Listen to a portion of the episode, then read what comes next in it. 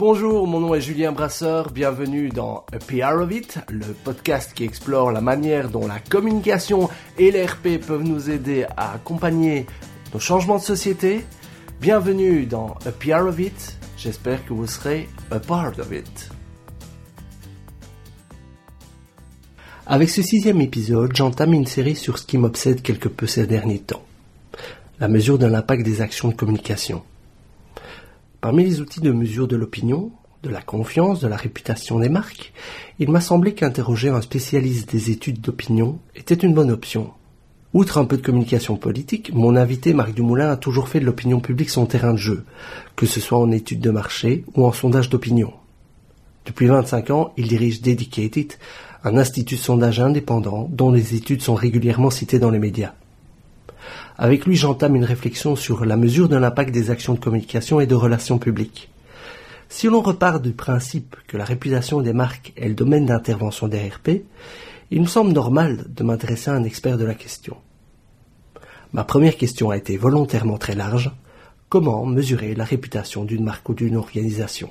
Alors c'est très très simple, de plus en plus simple euh, malheureusement, puisque les sondages par Internet, qui sont des sondages d'un coût très abordable, c'est-à-dire qui crée relativement peu de chiffre d'affaires euh, euh, en vente, euh, ces sondages par Internet se généralisent et sont réalisables dans des délais très courts sur des échantillons très importants, 1000, 2000, 3000 personnes, à des coûts modérés. Donc il devient facile de mesurer l'image d'une société ou d'une institution avant une opération et après une opération, ou pendant, pour voir comment des événements altèrent euh, son image, comme un parti politique au pouvoir peut se poser la question de savoir si euh, sa position envers euh, les migrants, les réfugiés est une position qui est valorisée par l'opinion ou pas. Ça peut se faire pendant aussi. Donc simplement en administrant des, des questionnaires à, large échelle, donc des gros échantillons représentatifs par Internet. Est-ce que tu as des critères euh, spécifiques pour euh, évaluer justement cette réputation? Dans les questionnaires que tu poses Est-ce que tu as certains indices qui te permettent d'identifier l'opinion favorable ou la réputation d'une marque? Bon, Alors, il y, a toujours ben, les indicateurs classiques qui sont la, notoriété, je, la connais, la notoriété spontanée, la notoriété assistée, l'attractivité, est-ce que cette marque, cette institution, euh, cette ONG m'attire? Est-ce que j'aurais envie, par exemple, de lui faire euh, de la donation la, pénétration, est-ce que j'ai déjà eu un contact avec cette société-organisation J'ai déjà acheté un de ses produits, j'ai déjà fait un don euh, voilà.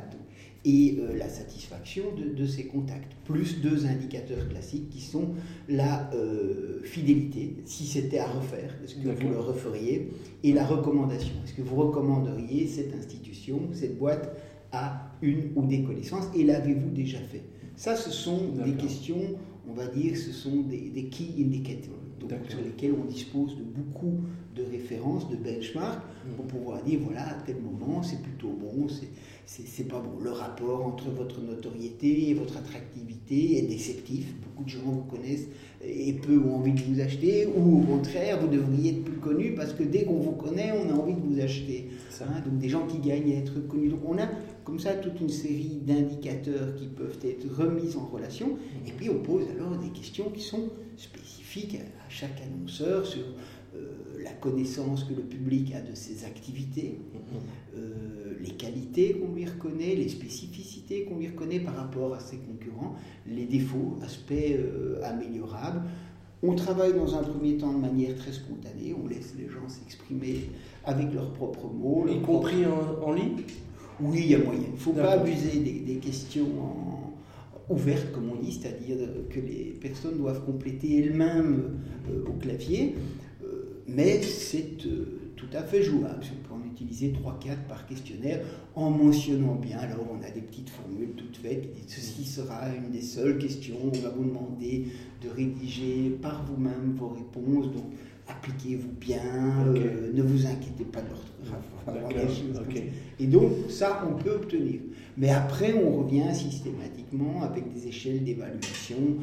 On demande d'évaluer l'entreprise, l'institution sur une quinzaine de critères qui sont l'innovation, la confiance, la proximité, c'est proche de moi, me touche. Voilà. Mhm.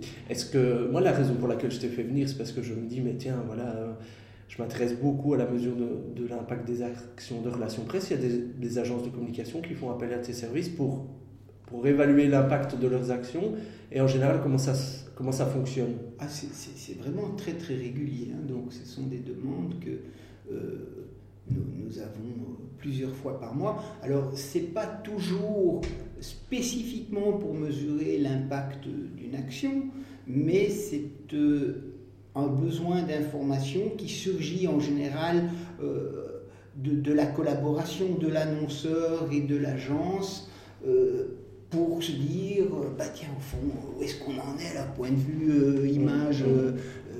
Alors, quand c'est très bien organisé, ben on dit on va le faire avant de commencer une grosse campagne et puis on va refaire la même chose après pour voir en quoi la campagne aura alimenté les, opinions et les comportements. Mais parfois, c'est moins calé dans le temps et ça vient, bah, il y a besoin. Si on faisait un, point d'image, et on en refera un plus tard, euh, mmh. mais pas spécialement alors avant ou après une opération de communication. Lorsque j'entends Marc évoquer le cas de certaines marques jugées positivement mais souffrant d'un déficit de notoriété, cela fait d'emblée résonner le mot opportunité à mes oreilles.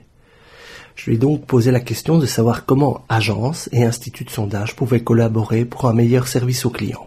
La première manière, c'est que euh, l'agence que tu es ben, puisse induire ou concrétiser chez le client le besoin de devoir mesurer, de pouvoir cadrer un petit peu les choses. Souvent, ce sont des agences qui commencent le, euh, qui initient chez le client l'idée bon, on va une fois s'arrêter, on va voir où on en est maintenant un petit peu, ou, euh, ça peut être euh, des, des, des, sujets, je dirais pas par exemple précisément le le sujet parce que j'indiquerai directement l'agence qui s'en occupait, mais admettons un élément qui participe de l'alimentation euh, quotidienne et qui n'a pas toujours une très très bonne image, une association de producteurs de, de cet euh, aliment ben, veut faire une campagne pour expliquer qu'il peut y avoir certains euh, aliments qui sont durables, respectueux de l'environnement, et donc mettre en exergue cet aliment-là. Voilà.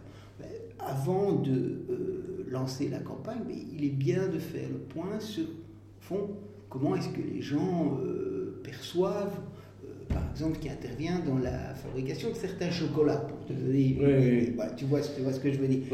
Pour savoir sur sous quel angle il faut attaquer. Hein. Peut-être que les gens ne connaissent absolument pas du tout cet aliment, ce condiment, qui s'en foutent complètement. Au contraire, ils ont déjà une image qui est absolument euh, très puissante ou qu'ils font bien la part des choses, il y a les bons, il y a les mauvais, ce sont des éléments à savoir. Donc je reviens à ce que je disais, c'est l'agence qui souvent induit chez le client mhm. le, euh, la nécessité de faire une étude. Alors à ce moment-là, nous, on n'a euh, certainement pas un rôle de conseil. Donc on, a, on va faire une étude, on va poser les questions le mieux qu'on peut des termes très compréhensibles. Si on aborde des sujets plus techniques, souvent dans le domaine de la santé, on travaille pas mal.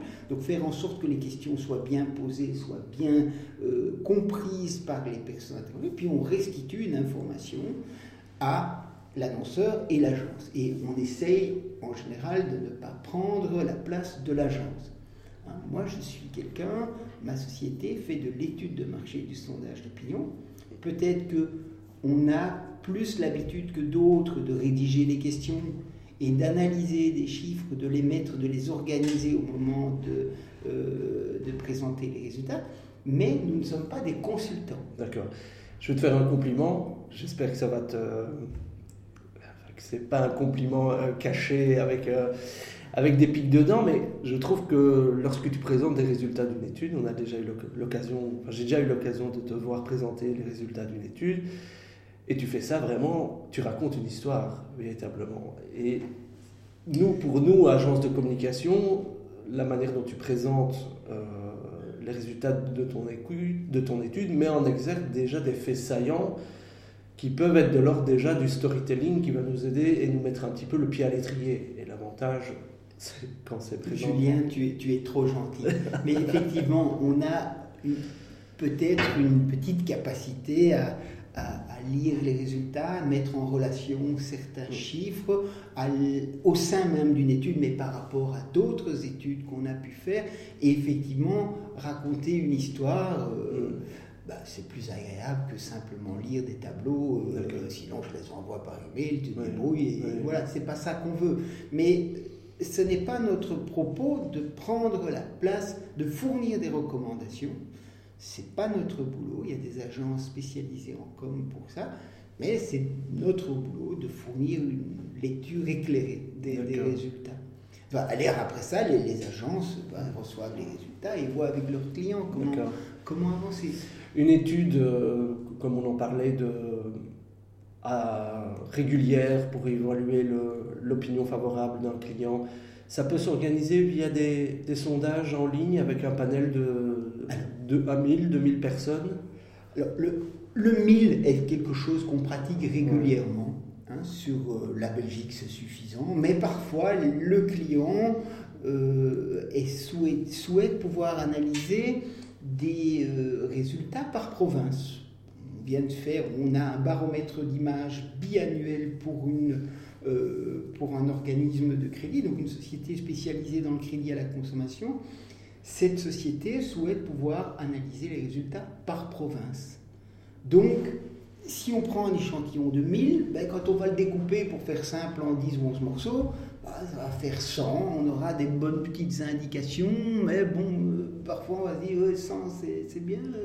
Donc, pour faire simple, on passe à 2000 ou à 3000 et la possibilité de découpage ultérieur des résultats est plus grande. Donc c'est comme ça en fait qu'on réfléchit au départ. On dit tiens, jusqu'à quel niveau voulez-vous analyser les résultats? Est-ce que pour finir, c'est l'image globale, la population belge avec peut-être euh, la partie flamande, la partie francophone, ou est-ce que vous souhaitez aller beaucoup plus loin? MSF va, souhaiter analyser donateurs, donateurs à MSF, donateurs à d'autres euh, ONG, non donateurs. Même chose pour Amnesty International, pour prendre des exemples d'ONG sur lesquels on a des baromètres d'image. Donc, pour faire simple, un 1000, c'est suffisant. D'accord. Et un 1000 deux fois par an, ça coûte Et un 1000, c'est pas toujours deux fois par an. C'est pas toujours deux fois par an. Parce que les choses ne bougent pas si vite. Non, si on souhaite mesurer l'impact d'une campagne, oui. est-ce que les gens ont mémorisé quelque chose? Qu'est-ce qu'ils ont compris? Est-ce qu'il y a eu un call to action?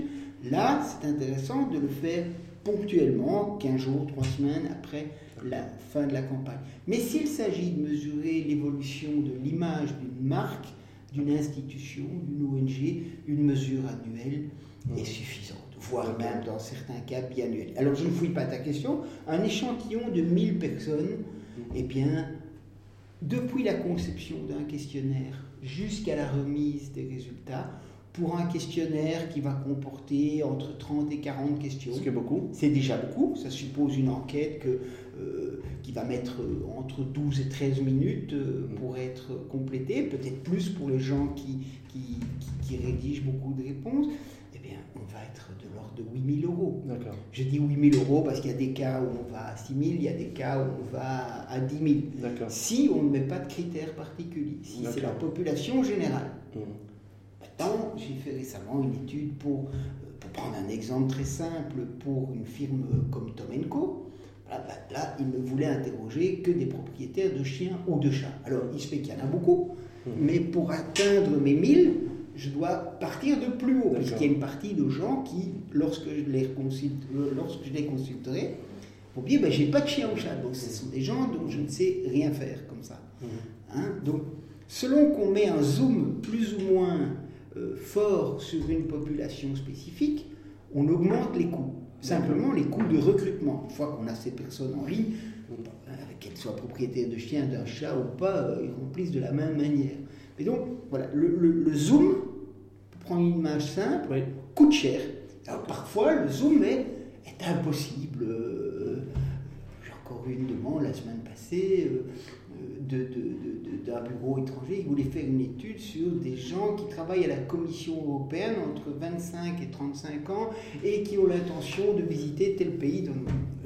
Oui, Tu superposes des critères, tu as une lasagne de critères qui fait que c'est injouable. D'accord. Il vaut mieux aller les chercher alors dans les cafés à proximité des institutions européennes le vendredi. Non, le vendredi soir, je rentrer chez eux le jeudi soir.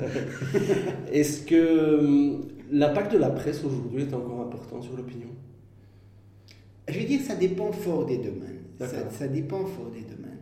Pour faire très simple, c'est idiot ce que je dis, mais il y a des domaines où les gens, pour finir, ne sont pas très compétents. Hein. Hmm. Si on prend la politique, par exemple, les gens ne sont pas très compétents dans l'ensemble. Prends un exemple, tu demandes qui est ministre euh, président euh, du gouvernement wallon ou du gouvernement bruxellois, par exemple. Pas 20% des gens qui peuvent le ah. Te donner une idée. donner une idée. Donc, il y a des domaines dans lesquels les, les gens sont plutôt en, en observation, ils reçoivent de l'info, et c'est nouveau souvent pour eux. Alors ça les intéresse, ça les intéresse pas. Il y a beaucoup de gens qui ne s'intéressent pas à la politique par exemple. Mais dans des domaines comme ça, les, opinions peuvent fluctuer assez vite en fonction d'un événement. La presse relate en général des événements spectaculaires et plus souvent des, des événements malheureux que, des, que pour en, euh, encenser euh, quelqu'un parce qu'un bilan. Et, et puis il y a des domaines où les opinions sont très très... Euh, bien formés. On parle de l'informatique, on parle de, du domaine automobile. L'image que les gens ont de certaines marques bouger avec le temps. On a travaillé des années pour Skoda. Et j'ai vu euh, sur 15 ans l'image de Skoda passer de, d'une image où euh, hein, les anciennes Felicia et tout, euh, les boucles de spa de, ah quand on était gamin, hein, donc des, voitures comparées à des Warburg même. Souviens-toi, difficile à prononcer. Jusqu'à l'image maintenant, qui est une image euh, aussi puissante que celle de VW, et Ça met du temps. Ça peut se faire, mais d'un an à l'autre, ça bouge pour finir très très peu. Parce que ce sont des domaines dans lesquels euh, l'image est très construite par la publicité normalement et on ne fait pas évoluer vite par un article dans la, dans la presse euh, ou plusieurs articles dans la presse, une ou euh, les opinions des gens. Je vais prendre un autre exemple d'une firme pharmaceutique, une des plus grosses au monde, Pfizer, hein, Pfizer pour ceux qui le disent à la, française.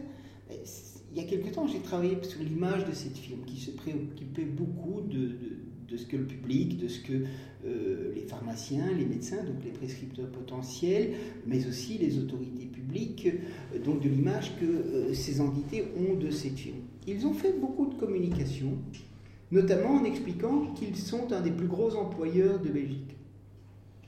Ils ont à peu près 7000 personnes engagées, surtout dans la, région d'Anvers. Il y a 4 unités de, de production. C'est énorme. Ils ont fait des campagnes spécifiques là-dessus avec un nom de firme très connu. Il a fallu des mois, des mois pour que ça passe. Des mois pour que ça passe. Parce que c'est un domaine où les images, les images de films sont tellement puissantes que c'est pas une petite communication, enfin c'est pas une petite communication, on dit j'utilise 7000 personnes, euh, c'est pas rien quoi. Et en, disant pas attention c'est 7000 aujourd'hui mais ce sera 2000 demain, non non, en l'annonçant dans une perspective positive. Mais ça met énormément de temps. Étant donné que certains de mes clients sont certes intéressés par la notoriété de leur marque, mais également par la façon dont cette notoriété influence l'acte d'achat, j'ai posé à Marc Dumoulin la question de savoir s'il était possible de tracer, par des dispositifs d'enquête, le lien entre notoriété et acte d'achat. Les processus d'achat se sont considérablement raccourcis. Euh, par rapport à avant, en ce sens que ben, tout ce qui est le e-marketing maintenant, le e-commerce pardon, euh, les gens achètent en ligne de plus en plus et euh, peuvent acheter en ligne en n'allant pas toujours directement sur le site de la marque qu'ils euh, qu'ils veulent acheter, puisqu'il y a des plateformes. Donc, effectivement, le, le, circuit habituel qui est je vais acheter une marque parce qu'un jour j'ai appris son existence, je l'ai connue, j'ai eu un intérêt, enfin l'échelle d'adoption classique, euh, j'ai eu un intérêt, j'ai été sollicité, euh, j'ai essayé, j'étais content, j'ai acheté, etc. Ce processus d'adoption qui était long avant, hein, et qui supposait des niveaux de communication très spécifiques pour développer la notoriété. On ne travaillait pas de la même manière que euh, pour développer l'intérêt ou le passage à l'acte. Mais tous ces processus se sont considérablement euh, raccourcis et déconscientisés. Hein. c'est ce que je disais. Tu vas parfois aller acheter un produit sans, sans parce que tu es sur une plateforme sans avoir même pensé que tu pourrais l'acheter. Il se fait pouf, il y a des pubs qui arrivent en coloc, tiens, c'est pas mal ce truc. Euh, parce que les mecs ont snipé que tu avais été trois fois euh, euh, regarder un site pour un blouson, donc tout ça est recroisé, et tix, les images qui viennent à côté, des images de blouson. Hop, hein, par hasard, tiens, tux, tux, et voilà. Et donc, effectivement, c'est plus difficile à anticiper mhm. ce genre d'intention d'achat. D'intention d'achat. Par contre, une fois qu'on a des acheteurs, vous avez acheté un blouson, comment vous avez fait? Les gens peuvent restituer assez facilement. Bah, je l'ai acheté sur Internet, j'ai fait ceci, et, on peut demander quel a été le, déclencheur de l'achat, ou comment on peut retracer le, parcours. Ce mhm. C'est pas toujours très fiable parce qu'il y a des tas de parcours que les gens euh, parcourent régulièrement, mhm. hein, et donc euh, ils répètent. Quand on leur demande de restituer ce qu'ils ont fait comme état, ben, ils répètent des choses qu'ils ils répètent leur habitude. Un petit peu comme quand tu dis à, tu demandes à quelqu'un, vous avez vu, euh, vous avez déjà vu cette campagne, oui, ou à la télé. Ben, Probablement à la télé. Quoi.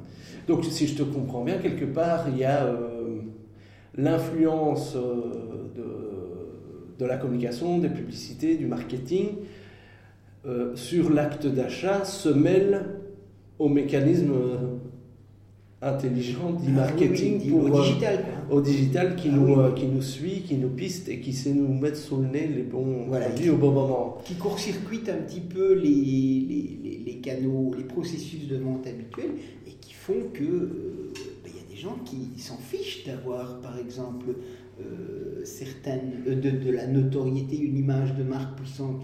L'idée c'est d'être référencé au bon endroit et, et voilà. Ils n'ont pas besoin d'avoir une image. Oui, peut-être qu'au moment où ils taperont euh, avis, avis euh, blouson ou avis euh, matériel d'enregistrement, ils seront peut-être contents de tomber sur l'avis d'un blogueur ou d'un journal qui, qui, publie sur, sur ça. moi, ce qui me travaille beaucoup, c'est la confiance qu'on a dans, dans l'espace public. Les médias jouent un, un, rôle, ou ont joué longtemps un rôle de d'authentificateur, de dire, euh, de validation par rapport aux, nouvelles. Aujourd'hui, on voit qu'il y a une confiance qui s'érode et dans l'espace public et dans, euh, et dans les médias. Pour moi, il y a, un, lien de, un lien direct. Est-ce que ça se ressent dans, dans les études que tu fais? Ah, mais on fait, euh, comme beaucoup d'instituts, on fait chaque année une étude sur à qui faites-vous confiance. Hein. D'accord c'est d'abord le médecin, et puis bah, les professions auxquelles on fait confiance. Euh, pour être honnête, les journalistes et les médias viennent en général en queue de peloton. Les journalistes encore après leurs médias. D'accord. Euh, oui, ça c'est des, effets que Donc, on observe ailleurs aussi. Il y a un média, il y a un média bashing euh, mm. pour le moment qui, qui, nuit un petit peu à la crédibilité de, de, pas mal de, médias. Euh, alors ça peut venir de, plein de choses, c'est que les médias sont de plus en plus limités au niveau de leur rédaction et quand on analyse le contenu rédactionnel de, de, pas mal de médias, ça tourne souvent autour de communiqués qui sont repris texto, qui sont partout les mêmes. Principalement en ligne. Hein. Voilà, où il y a très peu d'interprétation, hein, de, lecture, comme oui. ou de mise en histoire. Il y a des supports qui, garde une crédibilité plus forte parce que justement on rajoute davantage d'interprétation, d'analyse, euh, de multiplication des angles d'analyse sur une même thématique via des cartes blanches, des, des éditos, euh, etc.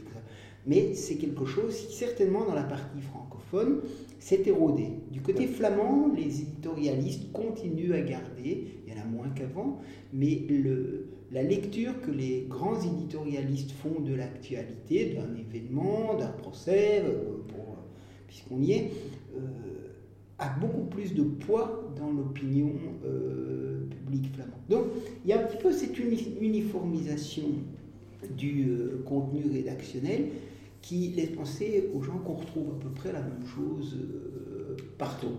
Et donc que pour s'en démarquer, certains vont y aller trop franco et ça va devenir, on n'est pas encore au tabloïd anglais, mais on est dans, l'exagération.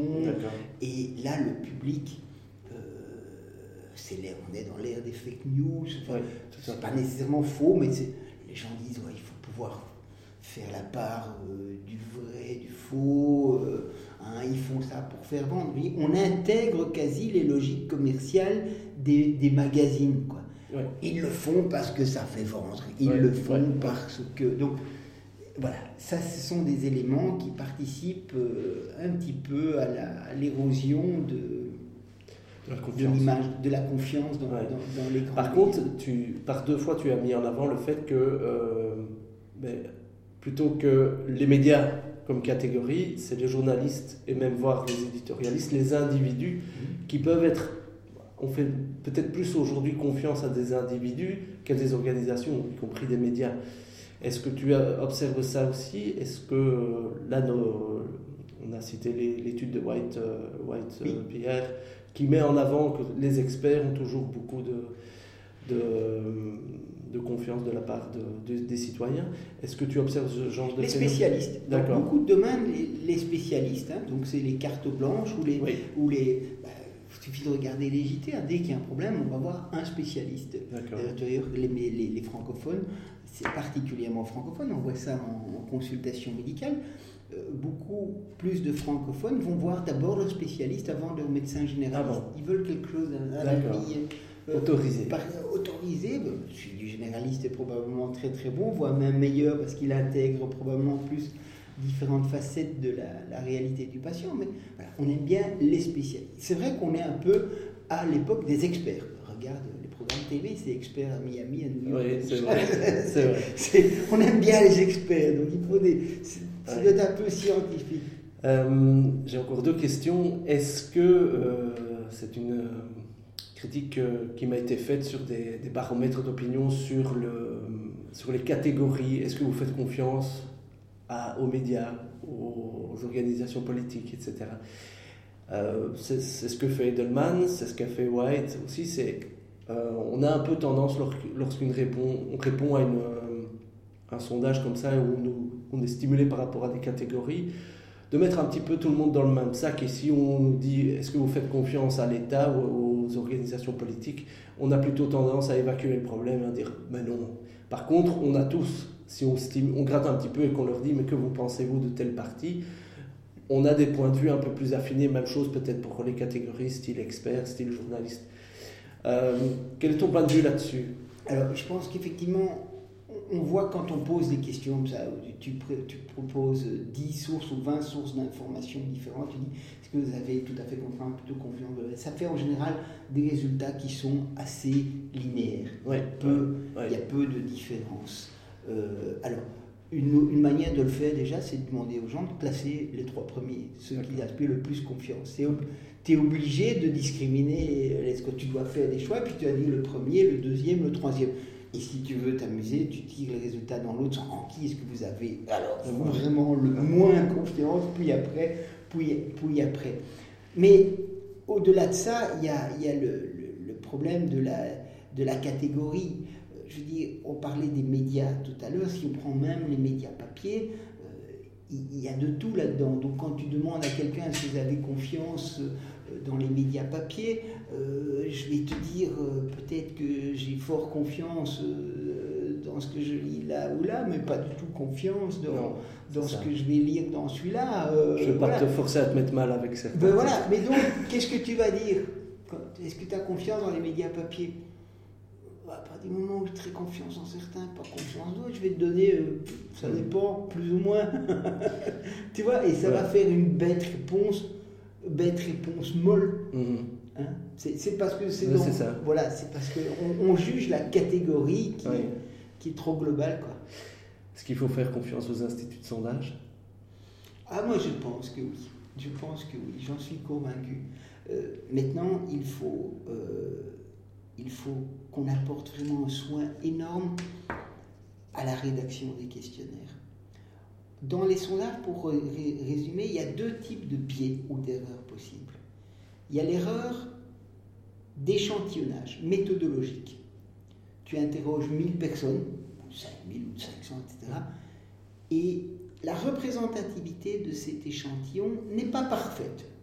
Tu as un peu trop de jeunes, un peu trop de flamandes, un peu trop de... Tu as un décalage. Ça, c'est le biais méthodologique.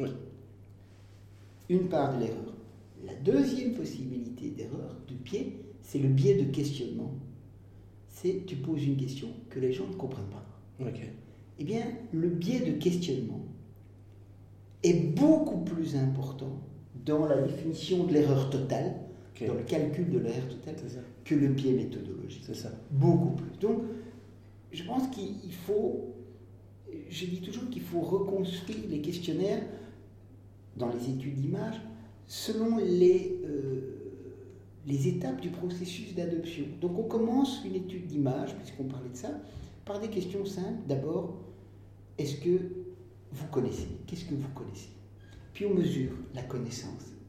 Tiens, vous savez que Julien existe, mais qu'est-ce que vous savez de, Julien C'est quoi son métier? Il fait quoi? Puis, je vais aller dans les évaluations. Donc, une chronologie de questions qui est très, très itérative et pas trois, quatre questions. Moi, je vois souvent des, gens qui disent Ouais, vous pouvez me donner un prix pour un sondage, j'ai trois questions. D'accord. Mais non, non, non. On remet en contexte les gens. On va vous parler de voiture, on va parler de sandwich, on va parler de lunettes. Mmh. Et donc, un processus d'interrogation qui est itératif, des, modalités de réponse proposées qui sont fines. Et là, je crois qu'on peut arriver à beaucoup de choses. Je vois des mauvais sondages, je vois des sondages qui veulent, euh, qui veulent influencer les, résultats. Je me souviens, le, cas le plus, le, cas le, plus spectaculaire, c'était euh, une association de défense des animaux, dont le rôle est tout à fait logique, mais qui, il y a quelques années, posait la question est-ce que vous êtes d'accord? C'était une campagne pour euh, détruire l'image du foie gras et du foie de canard. C'était est-ce que vous êtes d'accord que pour le simple fait du plaisir de la table, on torture pendant des mois des animaux? Il y a quand même 17% des gens qui disaient oui. Hein.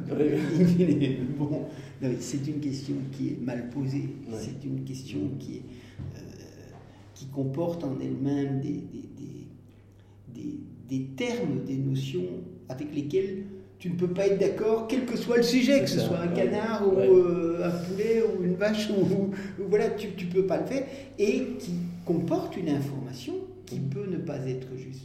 Oui, c'est ça. On torture pendant des mois d'abord, on gaffe, oui, je ne suis pas producteur de foie gras, mais on nourrit d'une certaine manière qui correspond à euh, une manière de ces animaux de s'alimenter avant leur migration, et ça ne dure pas des mois, ça dure qu'un jour à, trois semaines maximum. Mais voilà, ce que je veux dire, c'est pour prendre l'exemple typique de, euh, de questions mal posées qui amènent beaucoup de gens à se dire ouais mais enfin est-ce qu'on peut faire confiance au sondage Oui c'est ça. Et c'est parce que la question a été mal posée. D'accord, c'est ça. Moi, on dit parfois dans RP, quand tu sais pas quoi dire sur ton client, soit tu fais des awards, soit tu organises un sondage. Donc pour que ce sondage ait de la valeur, il y a toute une série de prescrits et je pense que plus que jamais, peut-être nous comme vous, on doit mettre en avant ces, euh, ces, ces critères méthodologiques et ces, être transparent par rapport à la méthode et le type de questions qui ont été. Euh, moi d'ailleurs, j'ai été confronté à ça. Je voulais euh, très clairement proposer à la presse les résultats bruts pour que le client, pour qu'il puisse lui-même se faire une opinion de la méthodologie, etc. Euh, Jamais donné à la presse un rapport complet. Parce qu'il va toujours prendre dans le rapport complet les résultats. c'est possible, c'est possible. Non, je dis ça pour rire, mais c'est. mais on est aujourd'hui, tu vois, je, on est aujourd'hui dans l'ère de la transparence à un certain niveau. Euh, voilà, on parle de confiance à instaurer et dans l'espace public, dans les médias, dans les opinions sondages, dans les agences RP. Et pour ça, il faut parfois montrer patte blanche. Euh, je me souviens de t'avoir entendu euh, à la radio suite aux résultats des élections aux États-Unis. Tu as été challengé sur le fait de est-ce que voilà, les, les, résultats sont trompés Est-ce que les sondages d'opinion sont trompés Est-ce qu'il y a il y a lieu de les, de les abandonner, de les reconsidérer? Je t'avoue que je ne me souviens plus de quelle était ah, la question. qui ne s'était pas trompé du tout. Oui. qui ne s'était pas trompé du tout. Que Les tendances avaient été. D'ailleurs, c'était le mode de calcul, on ne va pas revenir sur le sujet. en termes de voix exprimées, Trump a fait les 3% de plus que, euh, qu'on lui, attribuait. qu'on lui attribuait. Mais le mode de calcul euh, de réattribution des grands électeurs a fait qu'on a sous-estimé ça. cette attribution. Voilà. Mais c'était un problème technique. Mais d'un point de vue euh, euh, binaire, quand tu prenais, puis il faisait, il faisait 2000 Américains, ils sondaient plus les États où, ah, ils considéraient que ça valait plus la peine de. Ils sondaient ce que ce qu'on appelait les, swing states, c'est-à-dire ceux où ça pouvait encore balancer. Donc ils enlevaient les États où il s'est dit là c'est bétonné pour Clinton souvent. Et euh, c'est dans quatre de ces sept États théoriquement bétonnés pour Clinton, qui n'étaient pas sondés, que Trump a été chercher euh, la victoire. Donc, non, les sondages étaient techniquement corrects. Mais bon, voilà, c'est un peu technique. Tout le monde n'est pas prêt à entendre ce genre d'explication. Non, mais j'en reviens à la transparence. Voilà, mais si on explique bien, même chose, on m'a interrogé sur le Brexit, le sondage, les sondages se seraient trompés, ils se sont pas trompés, c'était pas. Ils ont, été, ils ont atteint leur limite. Mmh. Euh, T'as pas subi cet effet, soi-disant que l'opinion publique a cru, oui, les sondages, euh, ou même tes clients, les, médias qui, commandent des études, est-ce qu'il y a eu euh, un effet post-Brexit, post-Trump ou Non, là pas, là pas. je pensais que tu allais me poser la question est-ce que les sondages eux-mêmes ont, dans, dans la fin d'une campagne, des, une influence c'est un sujet qui est longuement débattu et de manière très récurrente pour revenir chaque fois au, point de départ, à savoir qu'il serait impossible d'interdire des sondages dans la dernière ligne droite, comme on dit. Mais euh, je pense qu'effectivement, il, y a, il peut y avoir dans la euh, dernière ligne droite des, effets qui vont être variables, mais qui vont par exemple légitimer un, un parti euh, qui n'avait pas une image très très bonne dans l'opinion, parce que les sondages vont dire tiens, il y a 15 à 20% d'intention. Ah oui, il y a quand même 15 à 20% de gens qui voteraient pour. Ah, bah, moi, je reste jamais osé le dire, mais euh, ah, oui, ouais, tiens, il n'y a pas que moi. Quoi. Oui, c'est ça. Il n'y a pas que moi. Donc, il peut y avoir cet effet d'entraînement, ou il peut y avoir l'effet Calimero. Quoi, le PS est en baisse de 8 points, c'est pas possible, vite, je cours, je vote, etc des phénomènes de remobilisation. Il y, a, il y, a, des choses comme ça. Euh, et dans le problème du Brexit, il y a, il y a eu ce, ce problème-là aussi. On a donné trop longtemps le, le, le, un effet de loupe alors. In gagné, et donc ah euh, tous les gens étaient un petit peu euh, en, révolte contre cette idée, ben, ils se sont mobilisés. C'est fort le problème est souvent dans des élections où le droit de vote n'est pas obligatoire. Parce que les sondages peuvent estimer les répartitions entre A et B sur les gens qui se prononcent, qui disent je vais aller voter, hein, mais pas sur ceux qui ne vont pas voter. C'est souvent là que ça, que ça se passe. C'est une mobilisation euh, plus ou moins forte qui, qui, va faire que, en général, les hauts taux de mobilisation favorisent les partis plus durs, extrême droite, euh, de droite, de droite forte, quoi on peut en parler des ouais. Dernière question, tu écoutes des podcasts? Très peu. Et ceux que tu écoutes, c'est? Très très peu. D'accord. Mille merci Marc. Avec plaisir, à très Bientôt. À très bientôt.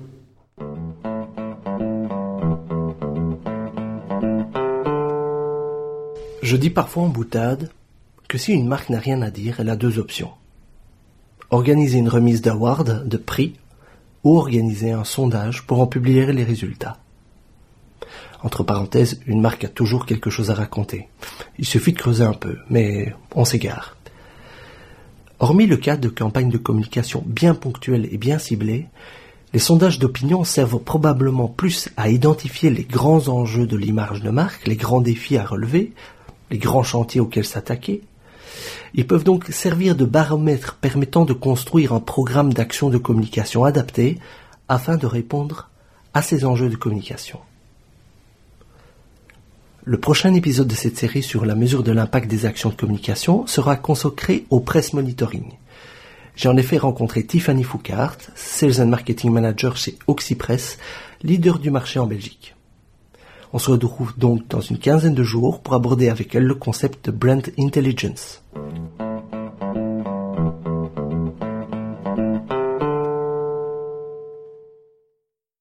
Merci d'écouter Happy Laissez-moi vos commentaires via facebook.com slash podcast ou via Twitter arrobase underscore podcast. Pour m'encourager à aller dire à iTunes combien vous aimez ce podcast avec 5 étoiles de préférence. Merci et à très bientôt.